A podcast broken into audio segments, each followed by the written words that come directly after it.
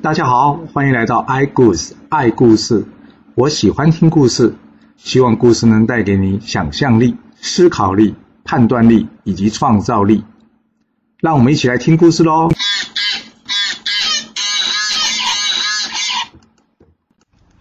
上次说到呢，姜子牙要用计协助曹雷接回家人，他用的是什么计呢？这曹雷回到朝歌之后呢，马上跟文太师报告，他说：“太师啊。”我们到了西岐呢，我与南宫是打了三十回合，不分上下。之后呢，两军对阵，但是不知道为什么，泗水关的韩龙呢，一直不送粮食来。我哥哥担心会有问题，所以请我呢，赶快回来朝歌借粮。文太师一听，怎么会这样？这军队没有粮食不行啊！好，曹雷，我先拨一千兵马给你，带着粮食，赶快过去支援你哥哥吧。曹雷谢过这个文太师之后呢？带着这一千兵马跟粮食呢，中间混杂了他家人，逃出了这个朝歌城。之后文太师一想，怪了，我请朝田、朝雷去探营，但是他们打得赢西岐吗？那朝田跟朝雷有办法敌得过南宫氏吗？想想就很怪。另外，泗水关的韩龙呢，做事一直是很谨慎的。假设真的没粮，为什么不来通报呢？于是文太师卜了一卦，这卦一卜呢。文太师勃然大怒，可恶的朝田朝雷已经降了西岐了，还来骗粮食。这文太师一怒之下呢，决定了一定要出兵来讨伐这个西岐。那又由谁出兵呢？最后决定由青龙关的守将张桂芳出阵。这张桂芳领命之后呢，不用多少天，军队就来到西岐城下了。这姜子牙看到张桂芳的旗号，由于不认识张桂芳。于是他回头问呢：“有没有认得张桂芳这个人啊？”这黄飞虎出面说道：“我认识他。这张桂芳呢是个将才，最重要是他有一种奇怪的法术。每次跟他交战呢，他只要叫你的名字，你便跌下马来。之后呢，他便可以把你抓起来。”在旁西岐将军听了，全部哈哈大笑。还有这种法术？那这样张桂芳只要有一个名单，一个个照着念，我们全部都下马了。这个仗还得打吗？这黄飞虎也不知道如何解释。当中呢，有将军不相信，便冲了出去。一出去就喊：“张桂芳，给我出来！”结果对方呢，也派一个出来应战了。问他：“你是张桂芳吗？”他说：“我不是，我是张桂芳的副将风林。”他说：“哼，张桂芳不敢出来，就派个副将出来。”这风林说：“废话少说。”于是两个便打了起来。这不一会呢，风铃呢从手中呢丢出一个法器。这风铃的法器呢是向空中撒出了一个黑网，而这黑网当中呢有一个像碗大的红色珠子。这红色珠子一打下来，当场呢将这西岐的将军给打死了。大家吓了一跳。隔天呢，张桂芳出来叫战了。他告诉姜子牙：“你要么就投降，不然我便派兵踏平你这西岐城。”那姜子牙则是告诉姜这个张桂芳说：“我知道你素来忠义，你还是弃暗投明，不要再助纣为虐了吧。”张桂芳听到这说：“你这样说，那就是没得谈喽，那只好来战了，叫黄飞虎出来吧。”这黄飞虎呢，听到张桂芳叫战呢，于是驾着他五色神牛飞奔而出，两人便打了起来。不一会呢，这张桂芳呢打不赢黄飞虎，拨马便走。黄飞虎见到是个机会呢，就去追。张桂芳呢，就施出了他的法术，大喊一声：“黄飞虎还不落棋！”这黄飞虎一听到这话呢，也不知道为什么，就跌下他五色神牛。这张桂芳眼见黄飞虎落棋，看这是个好机会，马上回马了，想要把黄飞虎给斩杀了。在旁的周忌跟黄飞彪一看到，哎呀，不妙，马上冲过来救。这黄飞彪救回了黄黄飞虎，但周忌运气就没这么好了。反而被这个张桂芳给抓走了，在旁南宫氏呢，则是冲了出来想要帮忙，却被这个张桂芳的副将风铃给挡住，最后也被风铃所骑。姜子牙一看，哇，才一战就两个将军被抓了，于是呢，赶快鸣金退兵，退回西岐城中，隔天就挂上这个免战牌。张桂芳一看，觉得好笑呢，才打一场就挂免战牌，这西岐还真是没有能力的。这姜子牙虽然挂上免战牌，但是他却苦思不出如何能打败张桂芳，这该如何是好呢？这一天来了一个小道士，他告诉姜子牙我叫做哪吒，奉我师父太乙真人之命令，特别来协助师叔您的。”姜子牙听太乙真人呐，哎呀，那太好了。于是请这哪吒上殿来。他将张桂芳跟风铃的事情呢，告诉了哪吒。哪吒听完之后，告诉姜子牙：“不妨明天让我出去会他们一会吧。”姜子牙说：“好，要麻烦你了。不过万事小心呐。”哪吒说：“没问题的。”隔天，哪吒出来叫战这个张桂芳。张桂芳呢，派出他的副将风铃。这双方呢，在互报姓名之后呢，便大打出手了。这哪吒呢，脚踩这个风火轮，手持火尖枪，犹如猛虎出闸。这一出去呢，打得风铃招架不过来，风铃翻身便走，并且呢，掏出了他的法器，丢出了黑网。这哪吒一看呢，哼，就是这个法器啊，于是拿出了他抱皮带，咻一下就把风风铃的这个法器给收走了。风铃眼看不妙，想要逃走，这时候。哪吒吃起他手中的乾坤金刚圈，往下用力一挥，啪的一声，当场就把风铃的手骨给打碎了。风铃痛得哇哇叫，差点跌下马来。于是呢，赶着逃回去他的阵中。另外一边呢，张桂芳看到风铃失了先机，于是呢，张桂芳出战。张桂芳与哪吒打了一会儿，他发现这哪吒真是太厉害了。还好刚才一开始有互通姓名，于是张桂芳就说：“这哪吒为什么不下来？”哪吒一听，我为什么下来？张桂芳在喊：“哪吒下风火轮！”哪吒下风火轮，连喊三声。哪吒说：“哎，你很怪，我不下来，你这边喊喊喊，什么意思啊？”原来张桂芳法术的重点呢，是靠着呼唤人家的姓名呢，摄取他的魂魄，所以对方会天地一旋，突然间头昏眼花，跌下这个坐骑来。但哪吒是莲花化身呢，他没有魂魄，所以张桂芳不知道，喊了好几声都没用。这时候，张桂芳才吃了一惊，说：“怎么会这样？法术无用。”却没想到哪吒呢，乾坤金刚圈已经砸了下来。这张桂芳呢，跟风铃一样，砸断了手骨。张桂芳痛得也差点跌下坐骑，于是呢，赶紧的逃回阵中。就这样，张桂芳躲回阵中不出。连续好几天呢，姜子牙呢也攻不下这张桂芳。姜子牙心里想：这样不行啊，僵持太久，到时候这个商朝的援军一到，我们就危险了。于是跟大家讲说，不然请大家呢先守城几天。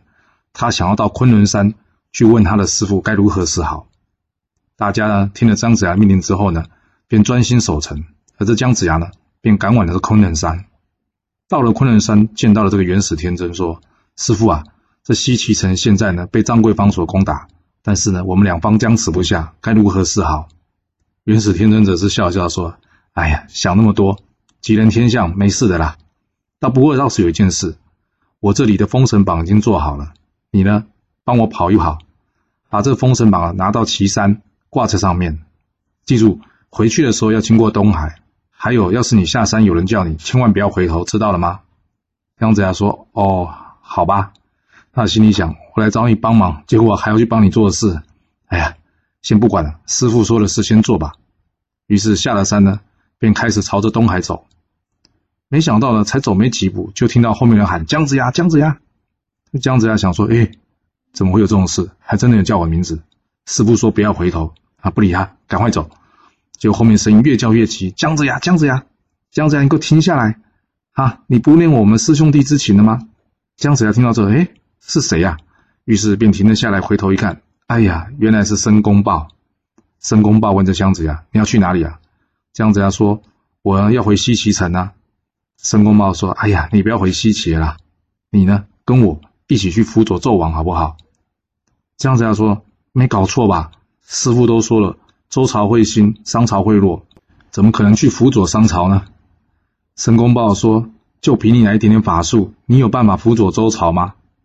姜子牙听到这里有点不高兴了，因为法术呢是他最弱的一环，但是呢他也不愿意告诉人家，于是他就说：“每个人有各自学的法术啊，难道你这就比较厉害？”申公豹说：“我的不厉害，我可以把头给扭下来，飞到空中，过了很久再回到我身体。你有办法做到吗？”姜子牙心里一想：“怎么可能有那么厉害的法术啊？”申公豹说：“好啊，要是我可以将头给飞上来，然后再回来，你是不是就跟我一起去辅佐商朝呢？另外，我知道你是要去挂封神榜的，就把这封神榜烧了，如何啊？”姜子牙随便回答他说：“好了好，你做得到再说吧。”这申公豹呢，于是便施展法术，将他的头呢给扭断，飞上了天空。这时候，在后面的南极仙翁呢，看到这申公豹去追追这个姜子牙，他知道一定有问题的，于是呢，便追了过来。正好看到这申公豹的头呢飞在空中，南极仙翁呢就叫他的这个鹤呢，将这个申公豹的头给叼走了。一时之间，申公豹头就没了。南极仙翁下来呢，看到姜子牙说：“师傅不是叫你不要回头吗？”你为什么应声还回头了呢？姜子牙说：“那没办法，自家师兄弟叫我，总不能不停下来吧。”南极仙翁说：“那申公豹为什么把头弄到天上去啊？”姜子牙把这前后事情跟着南极仙翁说。南极仙翁说：“你的法术不高，这申公豹的障眼法你看不出来。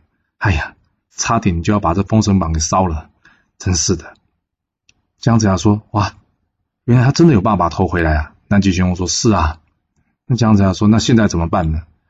南极仙翁说：“不管他了，反正我把他头给叼走了。再过一段时间，要是这头回不来，这申公豹也得死。”姜子牙说：“哈，不好吧？这样就杀了申公豹？还是这样，把他头还给他吧？我不烧封神榜便是了。”南极仙翁说：“你要饶他一命。”姜子牙说：“那不然呢？随便打个赌就丧命了，也太可惜了吧？”南极仙翁接着说：“你饶了他，他不见得饶你哦。”姜子牙说。我总不能先不仁吧？将来他是对我不好，那是他先不仁，那之后就不能怪我不义了。于是南极仙翁呢，叫他的仙鹤把这个头呢叼回来还申公豹。申公豹头回来之后呢，非常的生气，他看南极仙翁说：“好啊，原来是你破我法术。”这南极仙翁告诉申公豹：“师傅都说了，要帮助周朝，你干嘛要去帮助商朝？”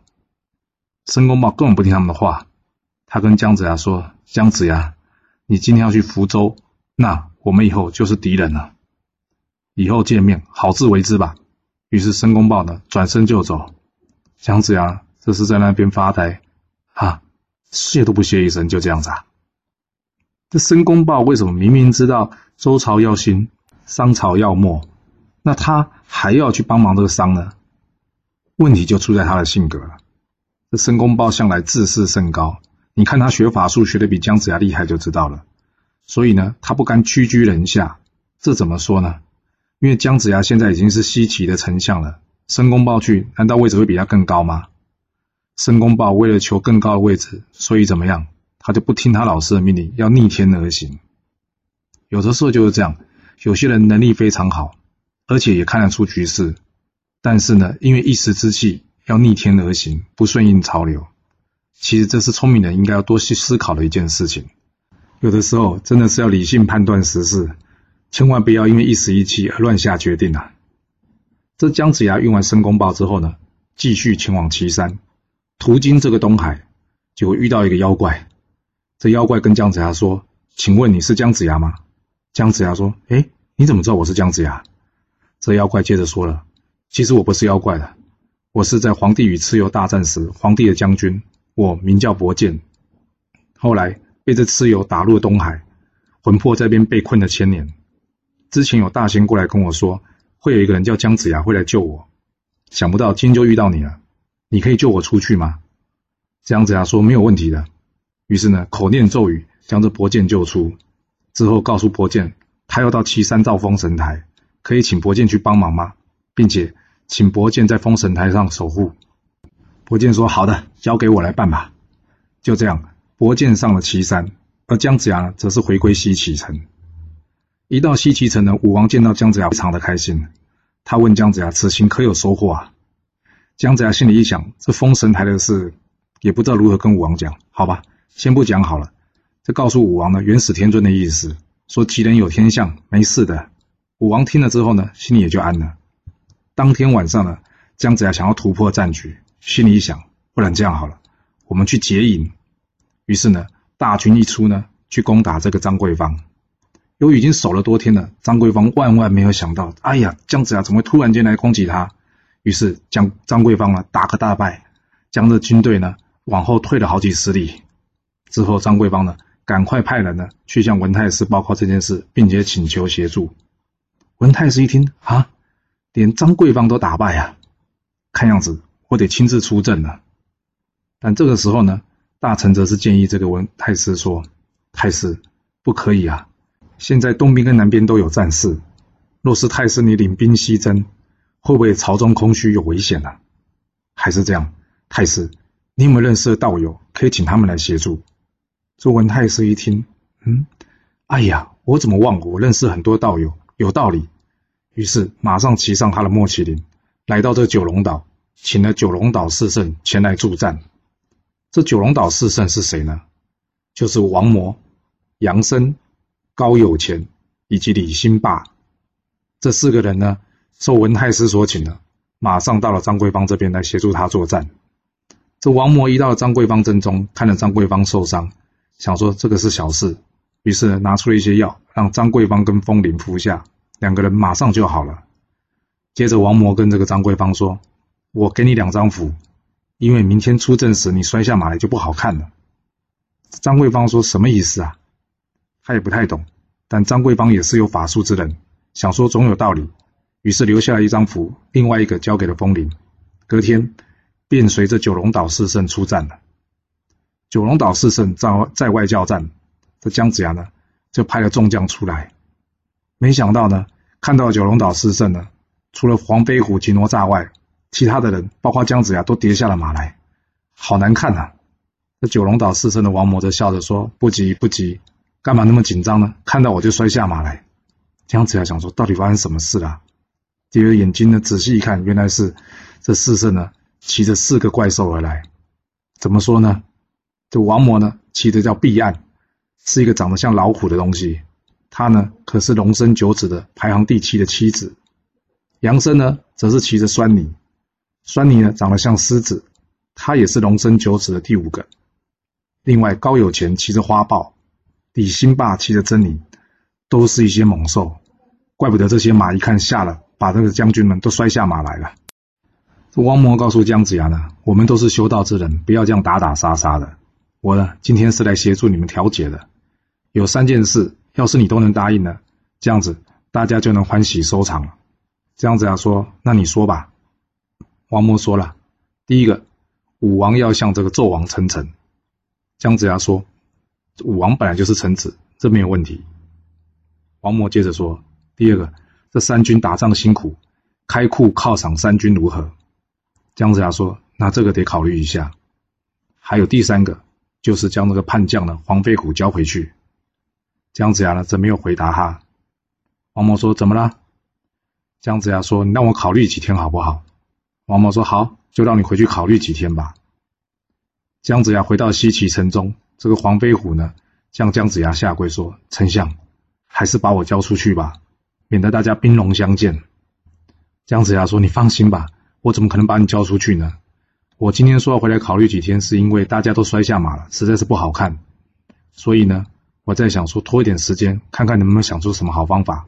武成王，你别担心呐，我不可能把你交出去来换取平安的了，别担心。看样子我还得再上一次昆仑山，问问我师父该如何处理了。就这样，姜子牙二上昆仑山，来到昆仑山见了元始天尊，他告诉元始天尊说：“师傅啊，我们现在遇到了这个九龙岛四圣，不知如何是好。”于是把这前因后果告诉了这个元始天尊。元始天尊听了笑一笑，说：“好，我送你一个坐骑吧。这个坐骑叫做四不像。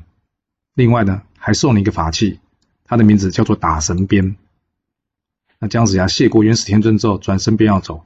元始天尊说：“等一下，别急，别急，还送你一个棋子。假设你遇到危险了，把这棋子张开，里面呢有一封信，你看了就知道。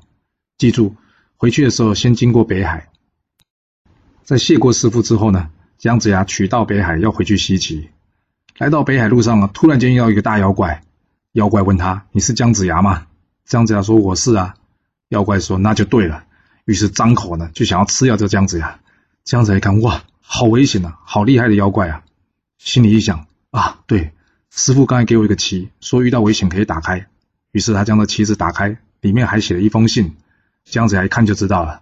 于是他跟妖怪说：“等等等等等等，你想要吃我？”好，你敢不敢跟我做个比试？我把这个棋子插在这个土地上，要是你能拔得起的，我就让你吃，我也不逃不反抗；要是你拔不起呢，就不可以吃我。妖怪说：“这么简单的事，好，我就跟你比比看。”于是呢，姜子牙把这棋子插在这地上，妖怪呢伸手就来取。哎，奇怪，怎么拔都拔不起来，而且手呢还被这棋子粘住了。心里想：糟糕，中计了。